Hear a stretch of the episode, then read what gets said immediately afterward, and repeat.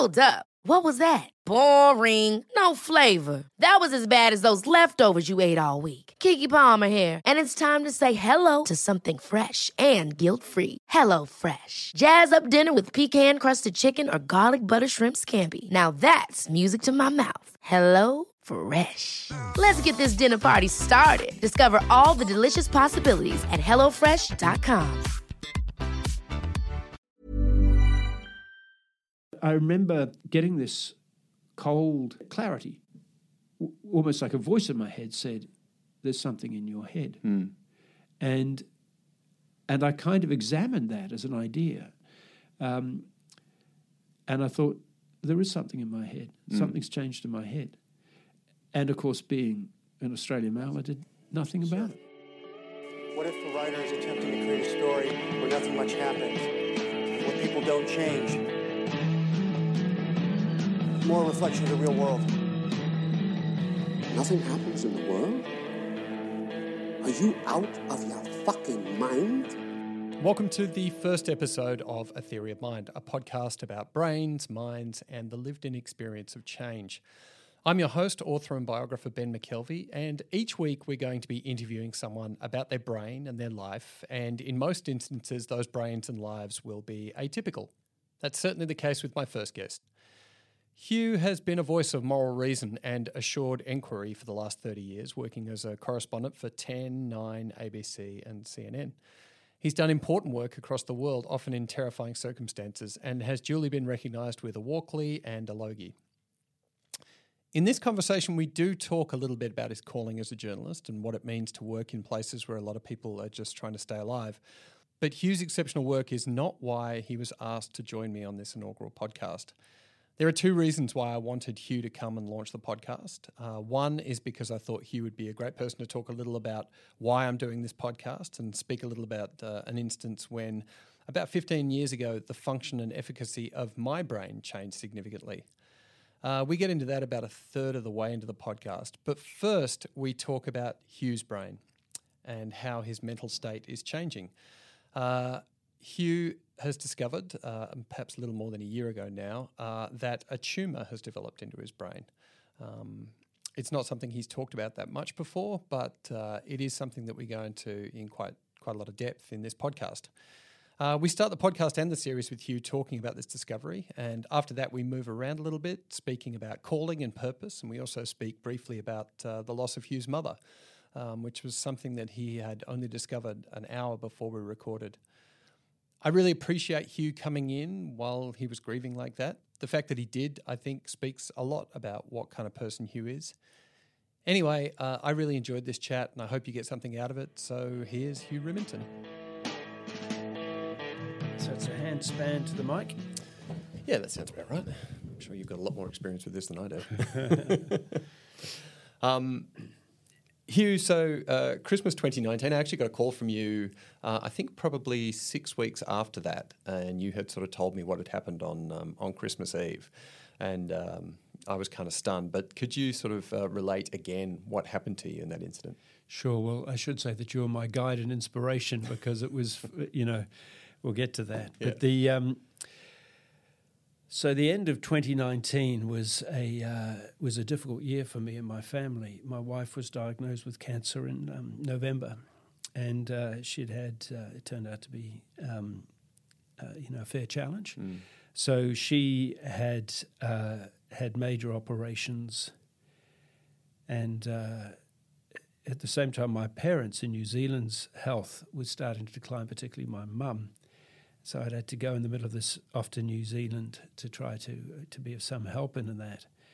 And then on Christmas Eve, I was due to read the news on Channel 10. I had a spell of reading the news.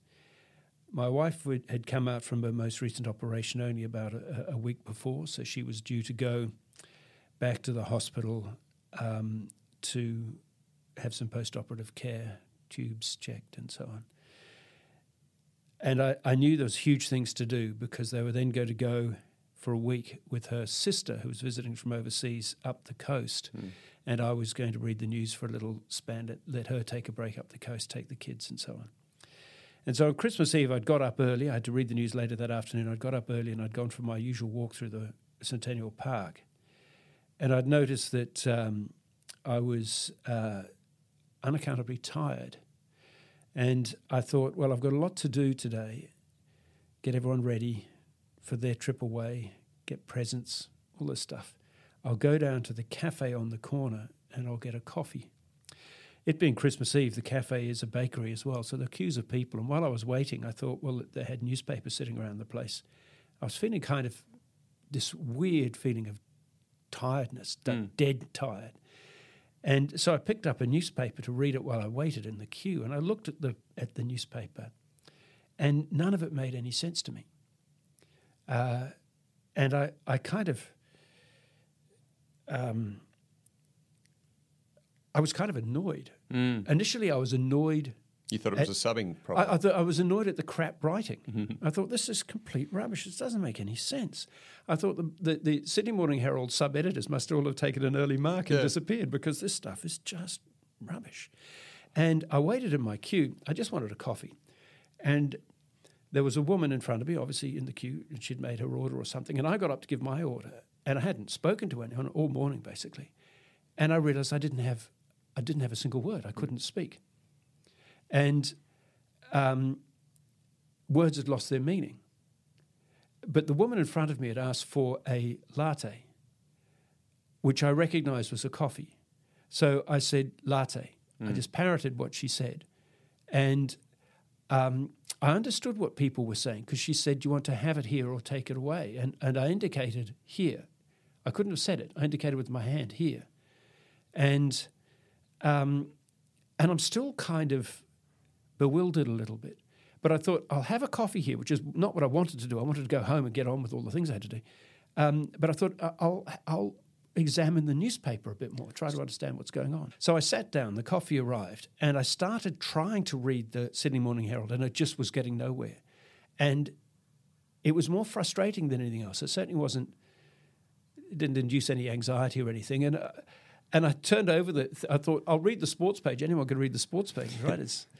And I couldn't make any sense. And then I saw there was a Daily Telegraph over there, and I thought, well, anyone can read the Daily Telegraph. Quite genuinely, the Daily Telegraph is written for everybody, to be read by anyone. So, and I couldn't make any sense of it at all. The words were meaningless. They were just shapes on the page. I went back home. My wife had just got out of the shower, and I went to try to say that I had something to just recount this experience. And I wasn't making a lot of sense, but words were coming. And I could certainly understand her. And she had so many things to do as well. She was looking a little frustrated and saying, I said, I don't think, I'm not well, something. And she said, well, go to a GP. And I thought, well, Christmas Eve, I'm not going to get to a GP. So my cognitive functioning was fine. And did you have a moment of panic? And was her concern equal to your concern? No, I think I had a sense of stupidity and embarrassment, because I'm there to help with all these things to be done, and I didn't feel unwell. I just couldn't make words work. And with great good fortune, my brother is a doctor, and she said, call Sean, my brother. And so I said to my phone, ring Sean. And so the phone number called up, and he picked up the phone, and I tried to explain to him what was going on. And he listened to just for a short moment, and he said very clearly in my ear, which I really remember, he said, Hughie, call an ambulance. And I handed the phone to Mary, my wife, and they obviously had some exchange. We live not far from St Vincent's Hospital, which is where Mary was going anyway. And so I thought, an ambulance isn't going to arrive in time. And I was conscious of your story, that you'd had a stroke as a young, fit man. And I thought, well, what's going on? And so with Mary... Is that what you thought initially had happened to you? You thought you were having a stroke? No, it didn't feel like a stroke. And that sounds weird, but I knew something was strange. And the actual telling moment was I had a copy next to my bed of the Rolling Stones' Greatest Albums of All Time magazine. You know, it's one of these sort of nonsense things you keep when you've got something to read and you read about Yes or someone or other, something dreadful. Captain Beefheart. Yeah, Captain Beefheart. Why do they love Captain Beefheart? And I pulled up that magazine. I thought, I know this. I've read this. I can read this. So I pulled it up and I started trying to read it out loud. And it was just, I remembered what you had said. Yeah. Sludge was coming out. Yeah. And I thought, I don't know what's going on. But at the same time, this is the weird thing, I kind of had this sense that if I whacked myself on the back of the head, everything would clear, like the old-fashioned TV set where you give it a tap on the top and all the signal comes clear. And I was also professionally embarrassed because I was due to read the news that evening to the mass audience, as we hope it might be on Channel 10. So you were holding on to the possibility of still reading the news that night. Because, like anyone who works in broadcasting or anything else like that, it'll be all right on the there night. Is that show must go on. Yeah. It doesn't matter that your leg's been eaten off by a shark. The show must go on. And so, and I was embarrassed and a little bit concerned that I would make a fool of myself on air. Mm. But oddly enough, we started walking between Mary, who was still post-operatively vulnerable, and her sister, thank heaven. We started walking down towards the hospital. It's only a distance of 300 metres or so.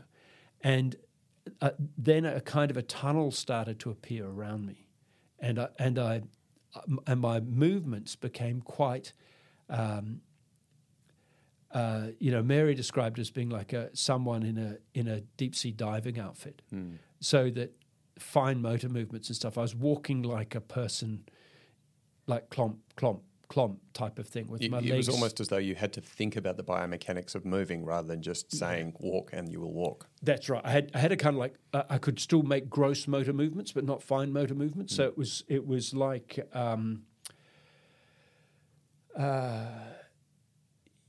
yes, it was almost as if some primitive element of my brain was still functioning, but other stuff was shutting down. I could actually see visually. I could almost see like this kind of darkness around it. And we fortunately didn't have far to go to the hospital. And my wife went in there on the advice of my brother and to say, I think he's having a stroke. Mm. And they brought me in pretty quickly. And they were asking me questions, and I was plainly I couldn't particularly make things coherent. In fact, I couldn't give... They said, what's your date of birth? I could hear everything. I could understand everything. And I couldn't come up with an answer. I hesitated and stammered through it. And did you know the answer and you couldn't tell them? Or you, no, you I, at that I don't know at that stage, but I remember I said 20. Yeah. Which is nonsensical. I mean, it was coming up to 20... 20? Was that it?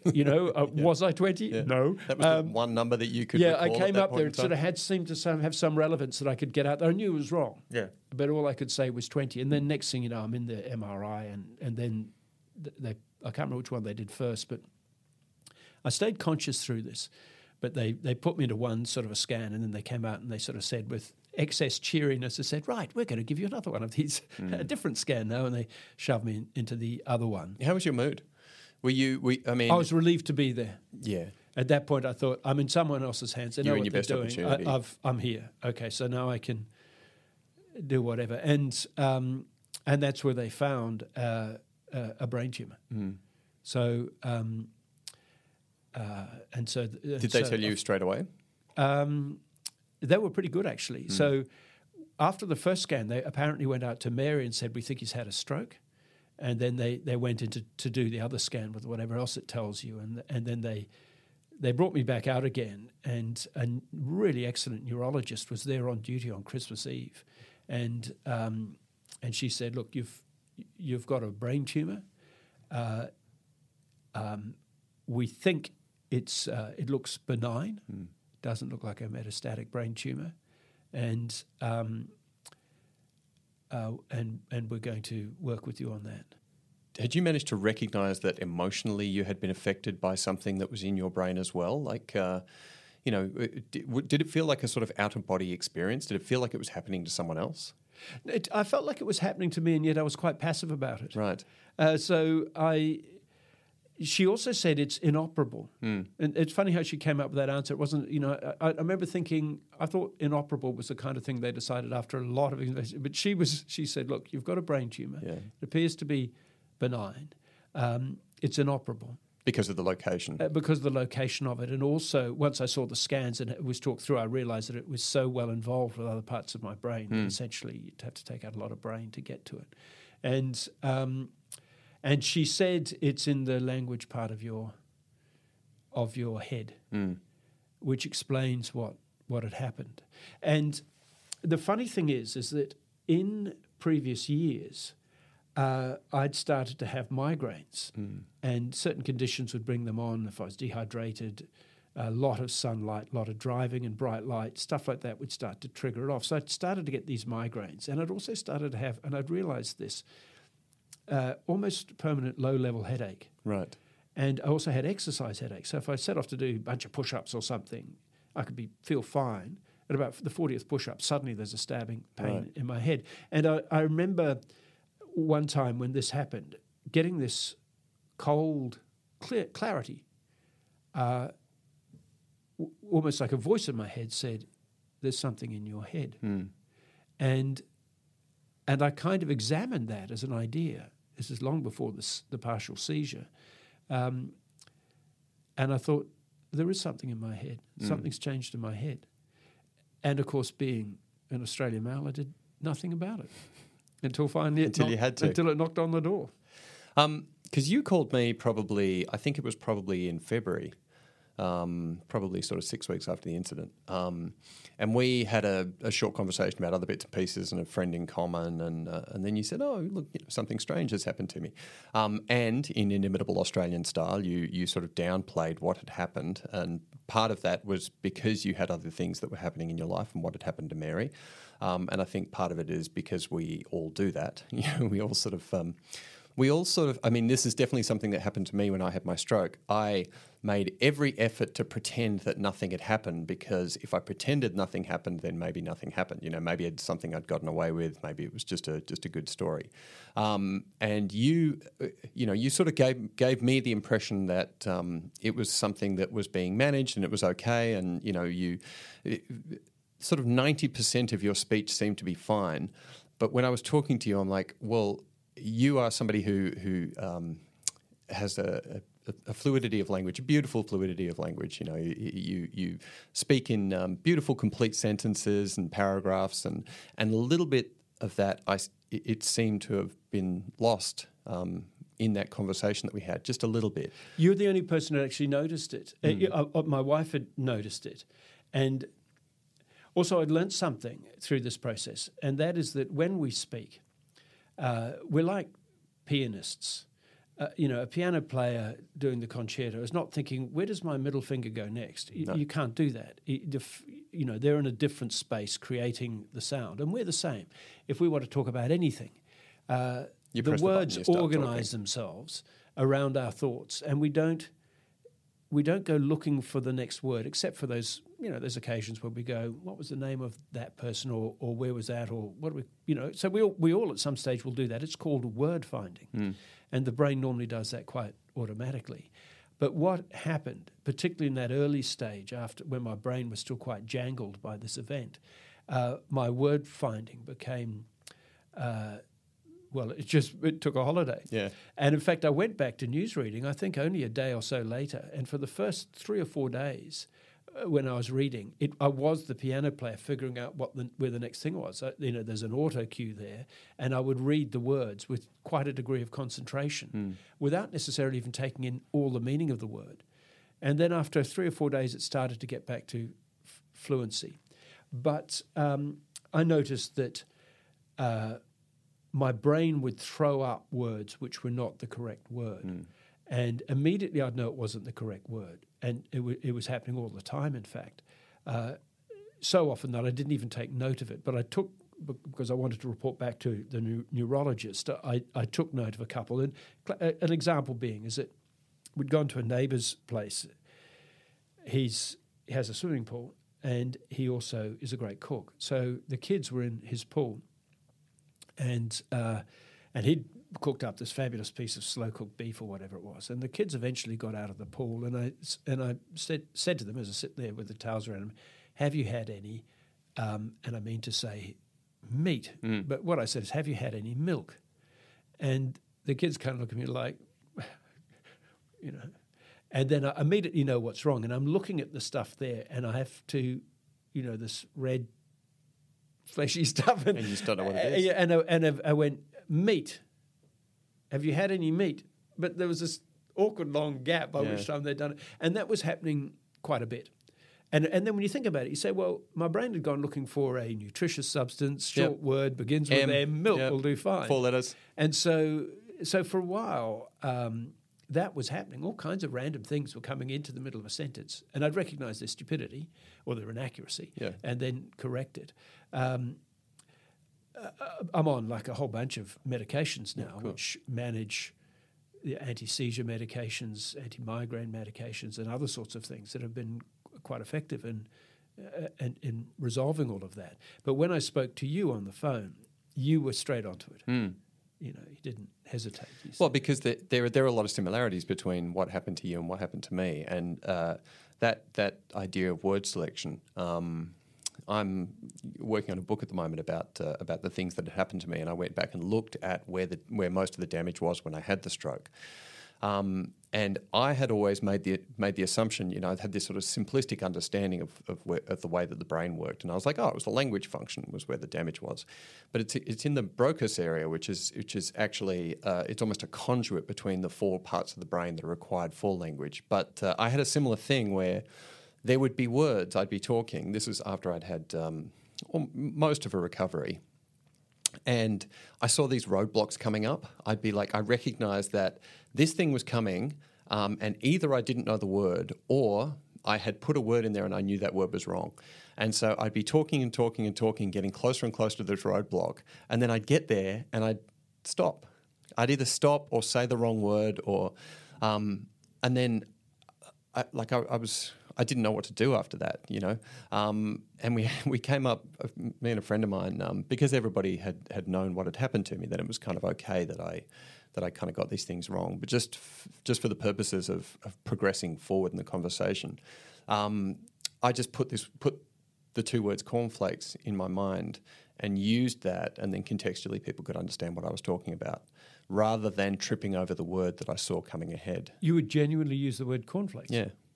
Yeah, because my friends in that time, they knew that I was doing that, so you know I'd just be able to keep talking. So they would understand that would be just you putting in a word and you don't know what the meaning is, but the context is still accessible to the people you're talking to who know you. Yeah, I mean, if you're reading a story and you know there's 200 words and one of the words is missing, the story's still going to work, but it's not going to work if you just stop talking. So how long did cornflakes?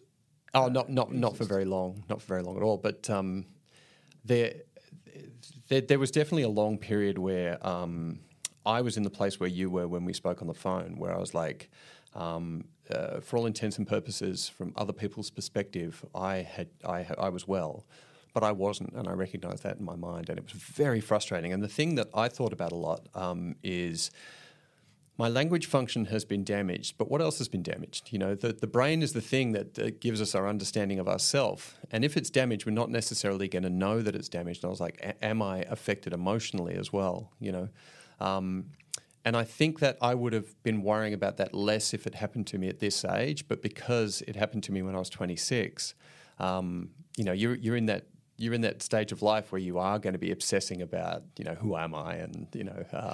Is now the time to talk about your stroke? Yeah, for sure. I was boxing. I was at Castle Ray Street, in a gym in Castle Ray Street. It was when I was working at a men's magazine. It was lunchtime, and I was punching the heavy bag and rapping along to Tupac's song, to California Love, which I used to know all the words of pre-stroke. And then all of the words started to disappear. And I sort of like was still boxing and waiting for the chorus to turn up, because I was like, oh, I know the chorus. Like, I'll definitely know that. And then the chorus came and I was like, oh my God, I don't even know the 2 words that are the title of the song. Can I ask you, was the music still completely coherent to you and normal? I knew that I knew the song. So that was actually while I was just at the beginning of having the stroke. So it actually got a little bit worse after that. So it was like, I sort of eased into my stroke. So I knew that I knew the words, and I knew when the chorus was coming, and, I was just sort of like, I'm okay, I'll get there, we'll get there. And then it was gone. And then I was like, I was thinking as the word California was coming, I was sort of thinking about what California was. And I was like, oh, I know that. And there was some associations with California where I was like, well, I know it's, sunshine. I know it's, for some reason I was thinking of oranges and orange juice. But at the time it was the same with you in that I just thought, well, this is a bit weird. I just thought this is a little bit odd. And so I got in the shower, and that was the first time where I actually had any sort of physical symptoms. I had sort of starburst in my eyes a little bit. And I showered, and I was sort of thinking, I sort of taking stock a little bit of what I did know. And I knew that I had to go to work, and I kind of knew where work was. But I couldn't get a handle on anything else really.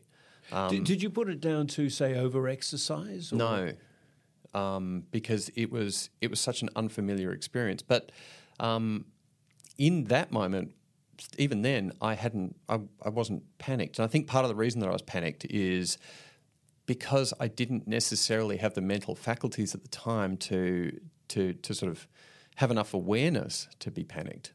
So the panic came when I walked out of the gym, and a friend of mine was in the front of the gym, and he was a guy at the magazine, and I didn't know his name, but I knew that he was a friend of mine, and I sort of looked at him and I was trying to say, oh, the strangest thing is happening to me, or, the strangest thing has happened to me, or, whatever. And nothing came out.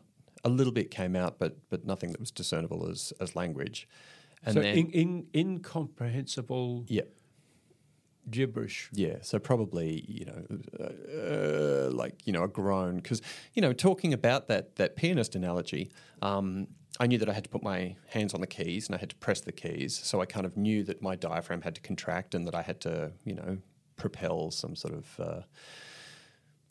propel my breath and turn it into language, and that's all I could do. So I kind of pressed the button, and that's all that came out. But it was when he looked at me, and he's a pretty stoic kind of character, and I think I must have known that he was a stoic character because the consternation that he saw in his face, the panic that he saw in his face, I was like, oh, something's really wrong. Like, that look on his face is because of my situation, is because of what just happened with the thing that I just said. And then I really distinctly remember being very, very lonely and crying and shrugging. It was this silent... I just sort of had tears on my cheeks, and I just shrugged, just turned to him and went, I don't know.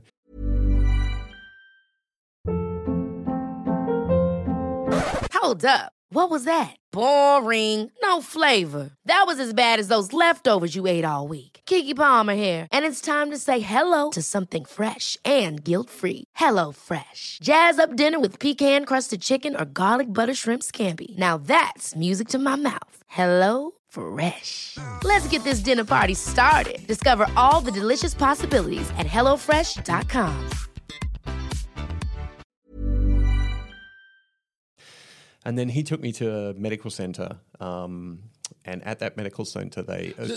I just want to pause on that. So the feeling sounds like one of utter helplessness. Yeah, it was definitely that. And your one connection really was this bloke whose name you didn't know. Yeah, who I didn't even remember who, or I couldn't discern who he was in that moment. And I couldn't attach myself to something in the past or the future either. So I couldn't, sort of go back and have these sort of fond memories of, being at the doctor's with my mum, feeling sick, and then knowing that I'm going to be okay, because I couldn't get access to those memories, and I couldn't think about I was going to be with my girlfriend soon, or I was going to see my family, because I didn't I didn't really understand that they existed for me at that point in time. So it wasn't just language that was affected at this point. In fact, some entire continuity had gone. Yes, yeah. But the other, the sort of complicating factor about that is that I don't have a lot of autobiographical memory about what happened at that time, but I know that my mind has put together a story about it, and I don't know how true that story is. There are some visions, there are some things that I understand. I know that my memory of that event was affected, and I know that, we have in our minds these machines that put together these, these little pat stories that have meanings and endings and things like that. And I know that it's thrown a bunch of stimuli into this, meaning-making machine in my brain. I know it spat some stuff out, and I'm like, okay, It's not the most reliable narrator, I don't think. This is fascinating for a storyteller. So what you've just told us, the physical thing was real, defined and but my understanding of it, as to my best understanding, that's what happened.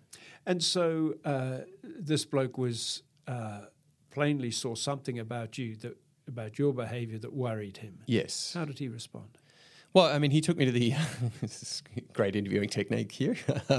So he took me to a medical centre, and they had an assumption that I was high, that I had a drug overdose or something like that. Because I was sweaty, because I was 26, they wouldn't make an assumption that anything else was happening. And he was saying to them, something's happened to his brain. He told me later that this is what happened because I don't really understand what was going on. But it took quite a long time for them to get themselves together, and they actually gave me a form to fill out, with my Medicare details and things like that. And I just looked at it, and I'm like, I didn't even know what it was. I just kind of held it and looked confused. And then eventually they did bring an ambulance. I actually have no idea of how long that was. It might have been. I think it probably was at least half an hour, but it might have been a couple of hours. There's an amazing story there about assumptions. Yeah. Because you presumably weren't thinking, I'm having a stroke. No. Well, I had no idea that a stroke existed. I had no idea what was happening to me. But Chris, the guy who was helping me out, he did tell me later on that, he said, I tried to tell them, over and over again. I said, we need to get an ambulance, But, it is interesting about assumptions because, he's a guy with tattoos, he's a boxer. We were both very sweaty. We're in the middle of the city, so this was the assumption. That we're a couple of, drug users who've taken a bit too much or taken the wrong thing. Eventually they took me to the hospital, and it must have been 6 or 7 hours later, because after work I was meeting up with a friend and he must have heard what was going on and he ended up going to hospital.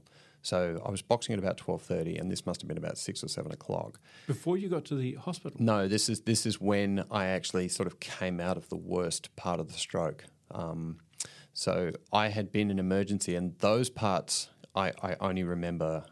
Like I remember watching the news. I remember sitting there and the news was on the TV. And I was desperately trying to put together the stories of what was happening. So there was a house that had been on fire. There was a woman. She looked sad. There was a policeman. I'm like, these are all related. Something's going on, And then all of a sudden somebody was swimming in a pool. They'd obviously moved over to the sports section of the news. And I was like, how does that relate to, the woman and the house? But I came out of it when... this friend of mine, he was standing over me and I was lying in a hospital gurney at that point. I can't remember, but I must have had some scans or something at that point. But I do remember him standing over me and he had this T-shirt and there was a word on it. And I was like, okay, let's figure this out. Let's figure out what this word is. And there were some grizzly bears and there was a mountain and there was a snow-capped mountain and the first letter was a V and I was like, okay, I think this is a V. I'm sort of putting it all together. And then slowly but surely it was like, it's Vancouver. I was like, the word is Vancouver. And I said to him, Vancouver, and he kind of looked at me and went, yeah, okay, Vancouver. But that was when it was like, okay, you know, I'm moving in the right direction now. It's funny because I would have thought that if you had by this stage, you know, the medics have figured out you've got a fit 26-year-old man. Presumably by this stage they realised you'd had a stroke. No, they actually thought that I had a virus in the brain. And so they only the diagnosis for a stroke only came the next day. It's really important, is it, to get onto strokes early? I mean, it's bleeding essentially. You want to stop bleeding or to manage it. Mine was a different type of brain, a different type of stroke. So it was a clot that had gone into the brain, and it was an occlusion. So it stopped the blood from being able to go to those areas in the brain, rather than it becoming bleeding in the brain. So I think my understanding that it was an occlusion, and then eventually it went through the area. The clot went through the area that had been stopping the blood in that spot, and then that's when things sort of started to get better. But it did take a long time for me to be able to read and write again, and to elucidate, to have conversations, and you know, it was kind of a long road. So you were working as a writer. I was working at Ralph magazine, and I remember the day when I went back to work, and they said, okay, well, you know, don't do anything that's sort of mental heavy lifting. So I just did Q&As and listicles and things like that. And I recognised that when I went back to work, my understanding of humour still existed, because we did a lot of sort of humorous articles. And I was like, oh, it's funny, it's the cadence, not the language, that sort of makes the humour. And I could still sort of write that stuff. But then I tried to write a feature, and I remember filing the feature, and the filing process that we had at Ralph magazine at the time was you'd put it into the server, and then you'd also print off a version for the editor. So I took it into the editor's office and put the article down, and then I walked back to my office, which was sort of like 6 desks away, and I sat there and looked at him, watched him in his glass office start reading the thing, and he was like holding it with 2 hands. And then leaning on one arm, and then leaning in his hands, because I could see that he was like, "What am I going to do with this guy? You know, this was gobbledygook. This doesn't make any sense." I want to wind back just slightly. You said that humour is based not on language but on cadence. What do you mean by that? Well, it seemed to me that the language parts of my brain, you know, you were talking about this pianist thing. I actually spent a lot of time then thinking about the way that language works, because what had seemed to happen to me was that the modular aspect of speaking, of writing, had been broken for me. So when we're thinking about the things that we want to say, we get these chunks. So we might have like 4 or 5 words, you know, and then if you'd be searching for a good adjective, or you're trying to extend the sentence that you have, you know, and then you sort of stitch the whole thing together. But at the time, I was sort of doing it word by word by word by word. But when I was sitting down and sort of writing these articles, and when I was joking around in the office and things like that, I could get into the rhythm of it. You know, bum, ba-dum, ba-dum, ba-dum, you know, this is where a punchline goes, this is where we have a setup, you know, all that sort of stuff, that sort of style of humorous writing that we had for Ralph. And I sort of still had that. And so it didn't necessarily matter that I had all the perfect words. I could go and put them in later on. But as long as I sort of had the structure of it, I could still do that type of work. It was only when I went and tried to do long-form stuff and do features was when I really sort of came a cropper. What has happened to your brain in terms of language since then? You know, obviously you're a professional writer with tremendous successes, lots of books sold in a number of genres. So did your brain just come good? It was a really slow process, and after I had the stroke, so I had the stroke at 26, and then at 29 I had a heart attack and had to have a valve in my heart replaced. And then when you have that type of surgery, it was open heart surgery at the time, which it isn't anymore, it's minimally invasive surgery generally. You go on a heart-lung machine. And there's a thing called pump head that actually affects your cognition as well when you go on the heart-lung machine. And there is actually a couple of really interesting research articles about how Dick Cheney's politics changed when he had a series of heart attacks and he had to be on the heart-lung machine, and sort of, you know, he became an arch-conservative, whereas previously he'd been a centrist. But I had changed then as well. And I think that I sort of... There'd be a few wars that might not have been carried out. That's the suggestion. That's the suggestion. Who knows? But that is it. That is something... So previously I had been thinking about brain damage in the context of language for me. And I had gotten to a point where I could, you know, write a Ralph magazine article, which, you know, is not the height of literary achievement, but, you know, it's something. So I could do that, and I was sort of perfectly happy doing that, and I was pretending that nothing had happened to me, and I was drinking a lot and partying a lot and, you know, just sort of living my life. But then at 29, I had this heart attack. It was a related issue. And I went on the heart-lung machine, and from my perspective, it felt like I had brain damage again. But it wasn't language. It wasn't just language. It was emotional this time as well. And it feels to me like that's where my career started, you know, at age 29, because previously everything that I'd done was sort of a bit tongue-in-cheek. I did music criticism. I, you know, worked at Ralph magazine, which is, you know, there's... A lad magazine. Yeah, it was a lads magazine. It's like everything was tongue-in-cheek. Nothing was serious, you know. But because I'd had this incident where things that were serious to me happened to me, and I was sort of really cognizant of the fact that I wasn't going to live forever. You know, like I'd had this moment, and I thought a lot about what it would have meant if I had died then.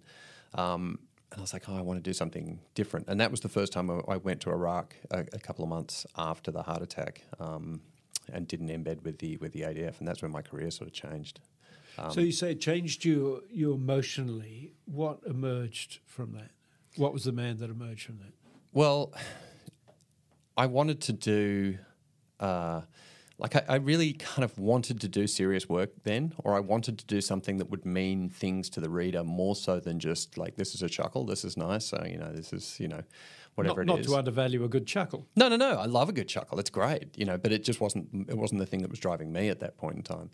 And then things changed again significantly for me when I first started working with Mark Hunt. So I'd worked in the entertainment space, and I'm sure you'd be mindful of the fact that quite often as a journalist you have 10 minutes with someone or 15 minutes, you have an understanding exactly of what you want. You sort of corral them to the tone of the story that you're writing or that you're putting together as a package. You get it, it all works, it's great, you know. Like there's something in that, you know, that means something. But when I did this book with Mark Hunt, I was like, oh my God, I'm actually going to have to know who this guy is, you know. For those who don't know, Mark's actually coming up on the podcast, and he's a guy who went through a lot of really traumatic events, and he hadn't spoken to anyone about those events. He's a UFC fighter. He was in a very abusive house where there was rape and incest and things like that. One of the scariest father stories I've ever read. Yeah, it's really brutal. It's it's a really, the first couple of chapters are really tough book to read. But when I did that, it felt gratifying. That felt like what I wanted to do. Did you have a moment? What was your sort of journalistic moment where you were like, this is what I'm doing it for? Yes. So listening to you, that it's funny to wind back and think about myself. It crept up on me, but even when I was a teenager, because I started out of school and I started from Christchurch in New Zealand, and they sent me off to a course in the second half of 1979 in Auckland to learn basically shorthand, typing, and a few of the basic skills of journalism. And I was about to go back to Christchurch. I pretty much wrapped up when I got a telegram from my Christchurch boss, telegrams, do you mind, saying call the office, and I called. And that was how I learned that there was an Air New Zealand flight was overdue on a tourism flight over Antarctica. Right. And the Search and Rescue Centre was being established in Auckland, and so I scurried off to the Search and Rescue Centre. And in the course of that, there were a lot of calls coming in. There were people there trying to see what they could find out. There was not much they could do. The plane had gone missing in or around Antarctica. It was evident at a certain point that it wasn't just a radio difficulty. They weren't going to come back because they were overdue to come back to anything. So it must have crashed somewhere into the sea or into the mountains. Mm. And in the course of this, the phone would go, and it was the BBC looking for information, and the guy who was the search and rescue coordinator would just hand me the phone. This is how kind of small town in a way it was, and said, "Look, can you talk? You talk to them. It's the BBC." So I would give them the latest information that they had. I was reporting for the BBC on what turned out to be a disaster, and 257 people, I think, died. And we went through the night with that, and eventually I was actually near the telex machine when it started clattering away and said, wreckage sighted, no sign of life. And I actually let the search and rescue coordinators know that this had just come up on the telex, so I knew before they did. And so again, at that point, it was a confirmed disaster. And again, I filed through the night. And I remember the next day I walked out, and it was a midweek day in Auckland. It would normally be busy, and it's a busy city, and there was nothing there. It was almost like a neutron bomb had happened. Everyone, I think, stayed home, and it was almost cinematic. I hadn't slept. I walked through there. You had that sense of being sort of washed through, and there were literally newspapers blowing in the street from the previous day and almost no one in sight. And I had a sense for the first time that two things, that big things affect everyone and they change people's perspectives about things. And also, importantly, for a very young lad, I was only 18 years old, that history is not immutable. As a child, you think all history has happened and everything from now is going to be some sort of consistent present. And at that moment, I just realised that history changes. You know, everyone's changed by this. And so from that very early on stage, I recognised that that journalism in its own way is only a small part of all of this, but it matters. And that communities cohere around the stories that they tell, the truths that they tell, and the lies that they tell, and the myths that they create. And that this is a far more complex, intriguing and interesting calling than I'd imagined. And so I think from there I followed that. And I've never, it's more than 40 years ago, and I've never got tired of it. Well, I mean, you had this this instance of discovering this tumour at the end of 2019, and you're still out there covering the most significant stories. You went to the US recently for the election of Joe Biden, what ended up becoming the election of Joe Biden. Was there a part of you that you thought perhaps, you know, your foreign correspondency days might have been over and you might be better served just being at home, or is it a case of it's a defining part of your character that you have to do these things? Well, it's interesting because I'm very grateful to have been sent. You know, my employer still thinks I'm, you know, the go-to person for these jobs. It was an extraordinary experience to be there and to travel around the United States, not obviously just in Washington, but, you know, when you have Black Lives Matter riots going on in Philadelphia and the whole town is kind of lost. There's no control over it. People are getting shot and looting is wholesale, and then go down to 2 days later in West Texas with the 95% Trump voters, and they have a totally different perspective about the country. So I did think that. I think that one of the things that happened after my wife was diagnosed was that I was doing a radio show on ABCRN, which I really enjoyed. And I was also it had just sort of happened by accident, you know, a lucrative speaking business. You know, I say business, I didn't go looking for the work, but all this work would come in because there's a certain profile with it. But I was working 7 days a week, and I had three young kids at home and things like that. And I've always felt, partly because I guess I did leave school and go and start off, and I never had any family money or any other kind of backing, so every dollar I've ever spent I've earned, that you have to keep making the money because you never know when it's going to get turned off in the game that we're in. And I think a whole bunch of things came together. My wife's illness, my own, and I thought, I don't need to do any of this. My wife was totally supportive. She said, you don't need to do any of this. You know, just do enough to keep yourself, you know, interested. And that's been a huge relief. And I think one of the things about it is that it's enabled me to do what you always say that you're going to do, but enabled me actually to do it. And that is to say the most important thing is to be around my wife and my kids. Mm. And, it's funny, as we speak, I got a phone call about an hour before I came in here that said my mum had died at the age of 90. And, you look back at, a woman's life, the influence on you and so on. And at some stage that'll be me. And, it is really important to make connections, to enrich those connections as much as you can. So I'd like to travel overseas when the travel comes back again, and I think foreign corresponding is where it fits most naturally with where I am. Mm. And but all of it is good.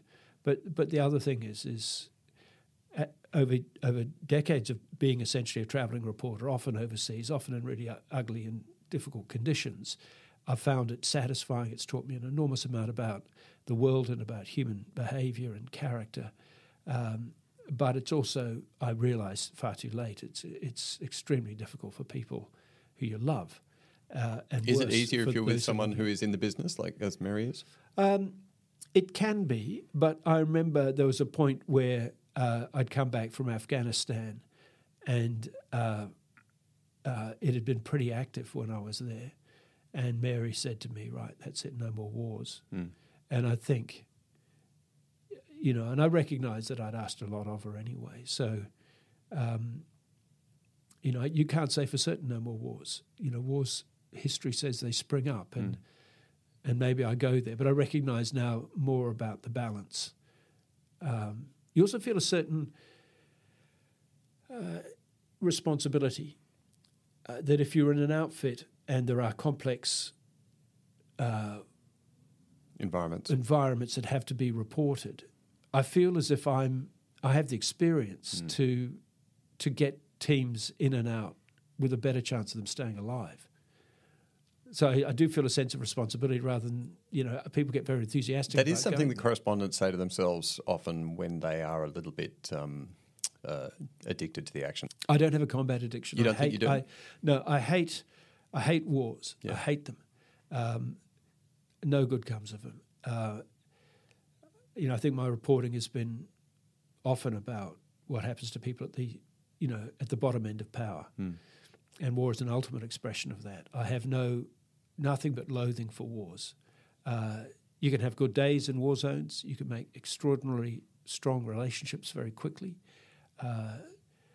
But the balance is awful. If there were no more wars, the world would be a far better place for it. But have you been in a situation where you were exhilarated at the idea of entering a conflict zone? I mean, this is something that a number of Australian journalists, including Michael Ware, have had issues with. Even though you hate the idea of war and the bloodshed and the conflict and all that sort of stuff, but there is almost a physiological want to be in those situations. Well, Michael is a friend of mine of long standing, and we worked together for CNN out of Baghdad. Mm. For a period, he basically was a lifer in that war. He rarely left the war zone. No military person deployed to the Iraq war spent as much time in there as Michael Ware did, and he was often sought out the most kinetic battles the whole time, and so that's Michael. Michael is a remarkable human being. He's paid an enormous price for that. Mm. Fine reportage and courage that he's displayed in war zones. For me, conflict zones are, there's always a sense of dread, anxiety, but mixed with curiosity, professional interest, and also stories. We're in the game we are. We would not be in the game we're in if it were not for the fact that we are drawn by stories, human stories. And they don't always have to be in really flash, bang, war situations, but in all kinds of... But they happen more often in that context. They can do, and they seem to have sometimes a particular moment. And the thing that I look for in those war zones, those big war zones, are the tiny micro stories that tell the picture, and often about what it's doing to a particular person on the ground. You're constantly stumbling over remarkable stories, always remarkable stories, because the stakes are so high for everybody, and that's it. It's, you know, the military, they talk about a target-rich opportunity or a target-rich environment, which means essentially there's lots of the enemy to shoot. But if I take that metaphor and say that as a journalist, if you're looking for stories, it's a target-rich environment. There are so many stories of so much critical importance. Everyone's living so much on the edge that you find so many stories. It's funny you should say that. It puts me in the mind of when I was with our friend Deng Adut. I wrote a book with Deng Adut called Songs of a War Boy. And when I was in South Sudan with him, we're sort of retracing his steps. We were often near Boer Town, which is close to where his village is. And a white guy in the market with Deng, and we're sort of walking along, and a guy comes up and says, "What are you doing?" I said, "I'm writing a book with this guy Deng," and he said, "Oh, what's his story?" And I said, "Well, he was, taken from his village when he was 7, and he ended up in the war, and he was shot and injured, and his brother sort of saved him and took him to Kenya, and then they managed to escape to Australia, and he became a lawyer." And this guy just said, "What's the story?" Yeah, it's like, I don't understand. It's funny, because when the book came out, a journalist of some note contacted me, knowing that I had a connection with Deng, totally sceptical, thought that Deng's story was so fantastic it had to have been made up, and so was basically angling to say, look, destroy him as a fantasist. Looks a bit unlikely. Can this possibly be true? And I'm saying, having travelled in and reported in South Sudan, in the 90s, I had to say, look, I don't know if every element of his story is true, because I can't know all that kind of stuff, but I see no reason to disbelieve him. Yeah. And I can tell you that there were so many other boys taken and destroyed by that war. Well, what he doesn't recognise is it's a self-selecting group. When we were in Juba, we were driving down the street, getting some money changed, and this guy just yells over, "Deng, Deng." And it was a guy that he had fought with in the war and hadn't seen him since he was 12. And they both had been taken from rural villages. So the village that Deng was taken from is like your National Geographic understanding of what an African village was like in the 60s. It really is very elementary. And both of them had been taken from villages like that. But then Ajak is this guy who we bumped into on the street. He said, "I'll come to my offices." We went to his office, and he had a legal practice, and he was there in a suit, and he was the same age as Deng. He was 33. And we're having gin and tonics, and we're chatting. And I said, "It's a little strange that both of you guys were taken from these tiny little villages, and you fought in the war, and then you both ended up becoming lawyers."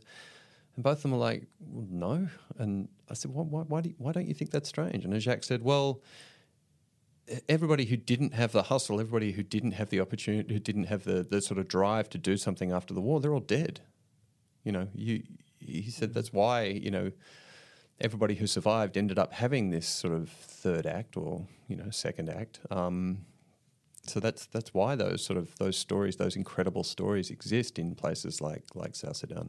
Yes, it's true. They're amazing, amazing people. I think you're dead right that Deng's older brother was a dear friend of mine and who went back to South Sudan and was tragically killed there. He was, to my mind, one of the most remarkable men I've ever met, who'd had all these war, dreadful wounds of battles, and yet remained optimistic, found a way out of it, managed to spring Deng out of a child soldier camp, found his way to Australia, made a life for himself in Australia, went back to South Sudan and was killed there. It's tragic.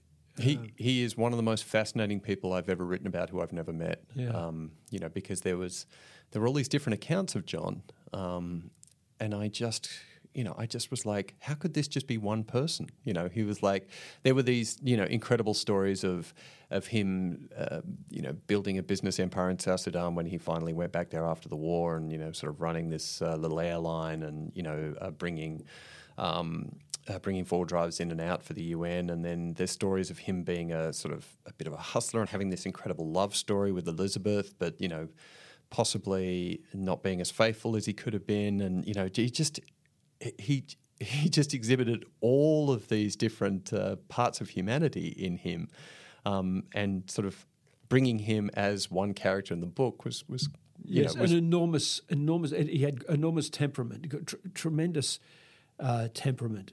And humanity, I'm glad you said that, because he had this tremendous humanity. He was a huge figure. Mm. And he did things like start schools. He founded schools. So if he was a hustler, he was hustling for better things. And he was determined not to be part of the corrupt kleptocracy that's taken over the place. It's a tragic loss. I wasn't sort of suggesting that in a disparaging way he was a hustler. Yeah. It's sort of like... He made things happen. He always made things happen. That's the way you had to do it in South Sudan. That's still the way you have to do it. You know, when Deng and I went over there, we sort of dropped straight into this sort of like cabal of people. They carry guns, they look out for each other, you know, because that's the only way that you can survive in a situation like that unless you are attached to the government. You know, there's sort of no other way of doing things. And I think that's why, you know, you saying that perhaps you're attracted to, you know... It's like don't hate the player, hate the game, that sort of thing. You know, it's like when you're in that sort of combat environment or post-conflict situation, you do find these people who do incredible things because it doesn't occur to them not to be able to do incredible things, and that's definitely true of Deng. It never occurred to him that he shouldn't be able to do the things that he did, that he is doing, you know, the life that he's living. The last thing I wanted to ask you before I let you go. So you mentioned that you have been taking this medication, this anti-seizure medication, but it's affected your mood sometimes, of the medications? Look, I thank you for raising it, because if there's anyone going through these sorts of things, what you find at a certain point is that your life was not medicated, and then after that you are medicated. Mm. And it goes to what a brain is, really. Because I was put onto an anti-seizure medication called Keppra, which is quite commonly prescribed, and I'm certainly not going to discourage anyone from taking it. Work it out with your own doctor. But for me, I found myself in this. It was in the middle of the lockdown, and because of my wife's vulnerability, she had no immune system as the coronavirus was hitting, because she was under chemo and so on. We kind of lived separately within the same house. So we fortunately had a little apartment at the bottom of the house. So I would live there, and I'd go out, go to work, go and do the shopping, and then bleach everything and put it upstairs. But I was living this kind of isolated life downstairs, which probably factored in. But I found myself just overwhelmingly, it's not even depressed, I guess it was depressed. And totally suicidal. Suicidal ideation was complete and constant 100% of the time. I wasn't agitated about it. It was just completely like that. Did you recognise that it was a byproduct of the medication, or did you think that they were your thoughts? Well, it was hard for me to tell, because at the same time there was a lot going on. My wife was really in a battle, which she's progressing well with, but at that time she was in a hell of a battle. COVID was hitting, the queues had been in there in the streets outside the dole queues, all this sort of stuff.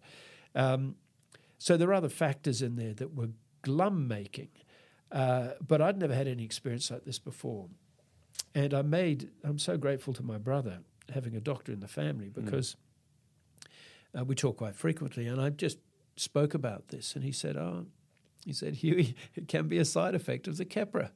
And he says, I'm going to get you a neurologist to talk to. And he got me to speak to this wonderful neurologist who said, we'll take you off that, and put me onto a different medication which has the same anti-seizure properties effectively. And almost immediately my mood changed. Now, I'm grateful for that.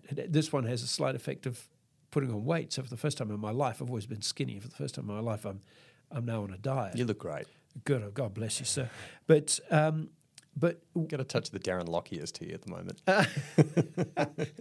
I presume that's a good thing. He could probably run about champion. Yeah, about 5 marathons all back to back. But I guess what I wanted to say about that is that for the first time, I've never been medicated for my brain, and I've never been on antidepressants or anything similar. The fact that my mood had become so depressed as a consequence, I guess, of brain chemistry changes that were being brought about by this medication made me realize how contingent our thoughts are on micro changes in the chemistry of your brain. Well, that's what I was going to ask you about, because this is the most extreme example of it, but it's always happening to us all the time. It's the amount of sleep that we've had, it's the exercise that we've had, it's the food that we eat, it's the melanin on our skin, all these sorts of things. It's sort of it is a large component of ourself. But we assume, because this is what our brains do as sort of story-making machines, that we are in control of everything. Yes. But in that moment then, you know, it's a recognition for you that we are out of control quite often.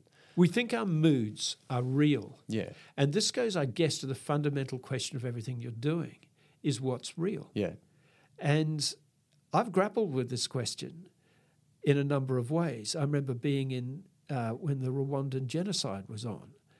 I had to get out of a place because it had become too dangerous for us.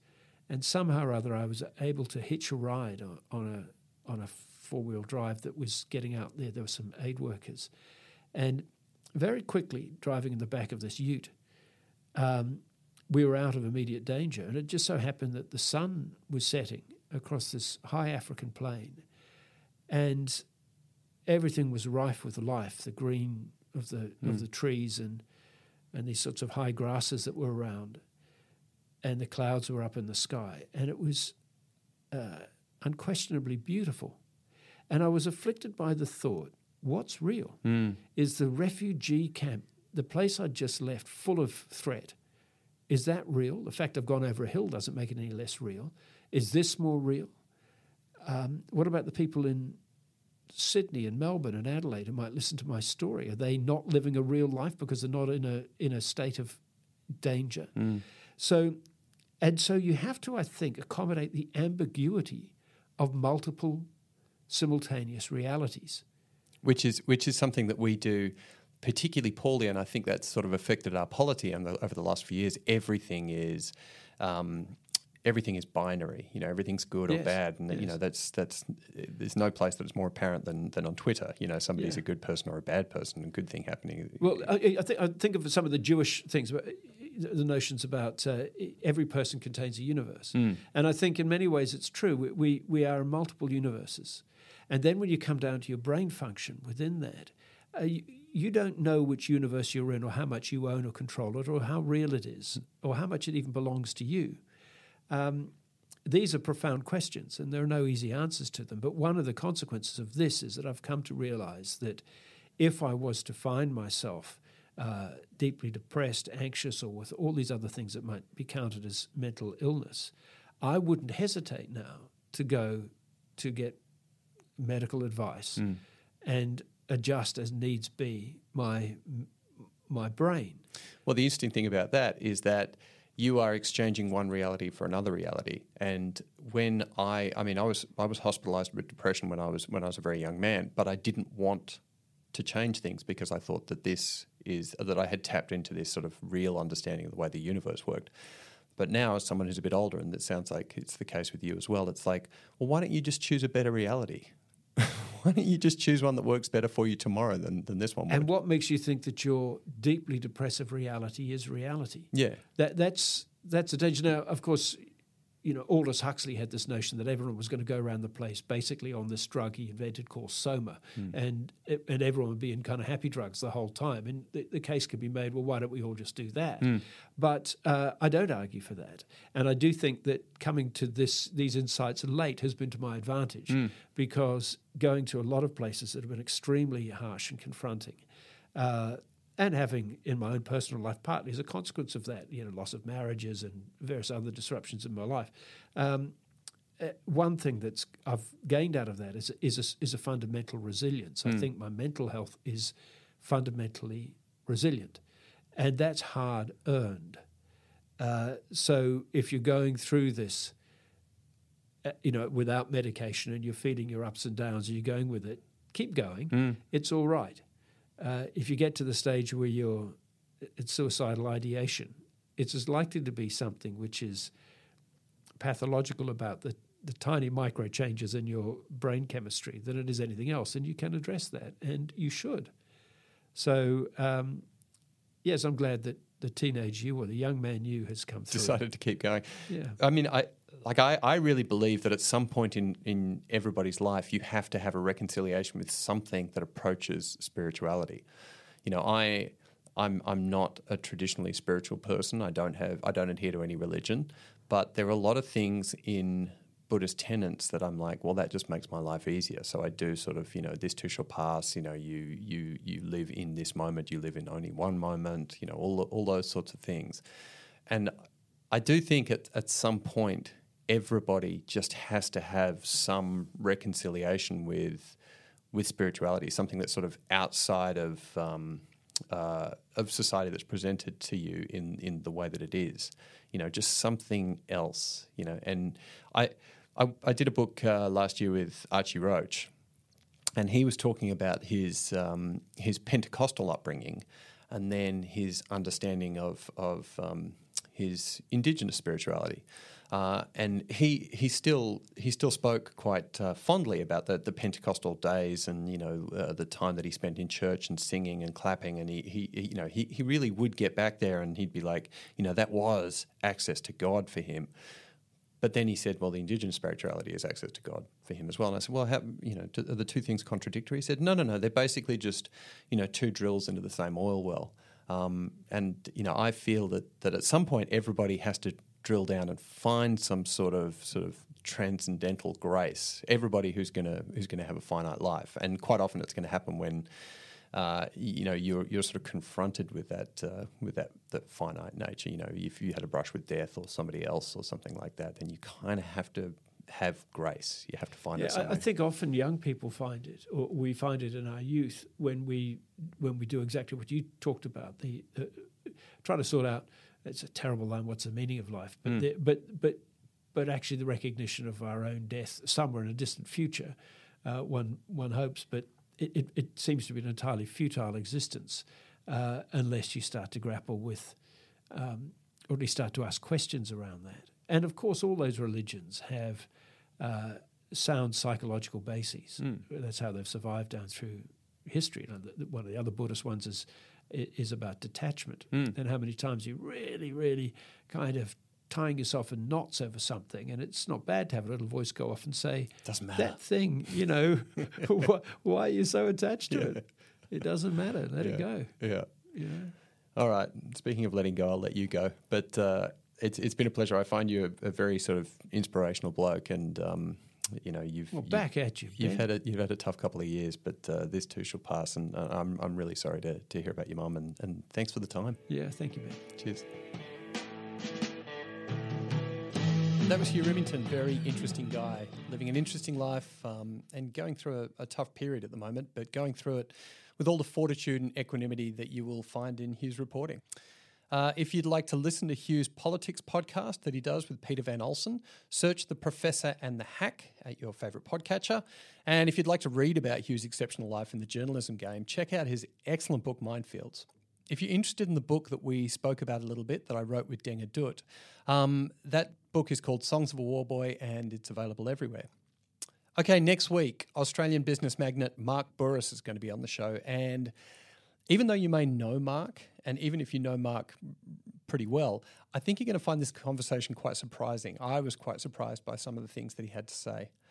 Anyway, if you want to keep up with me and the show, my Instagram handle is @BennyMck, BennyMck.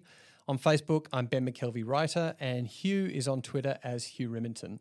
This episode was recorded at Acast Studios in Sydney, and until next week, follow your bliss. What if the writer is attempting to create a story where nothing much happens? People don't change. More reflection of the real world. nothing happens in the world? Are you out of your fucking mind?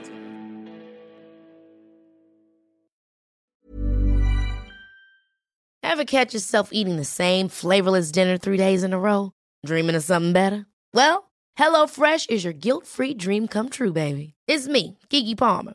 Let's wake up those taste buds with hot, juicy pecan-crusted chicken or garlic butter shrimp scampi. Mm.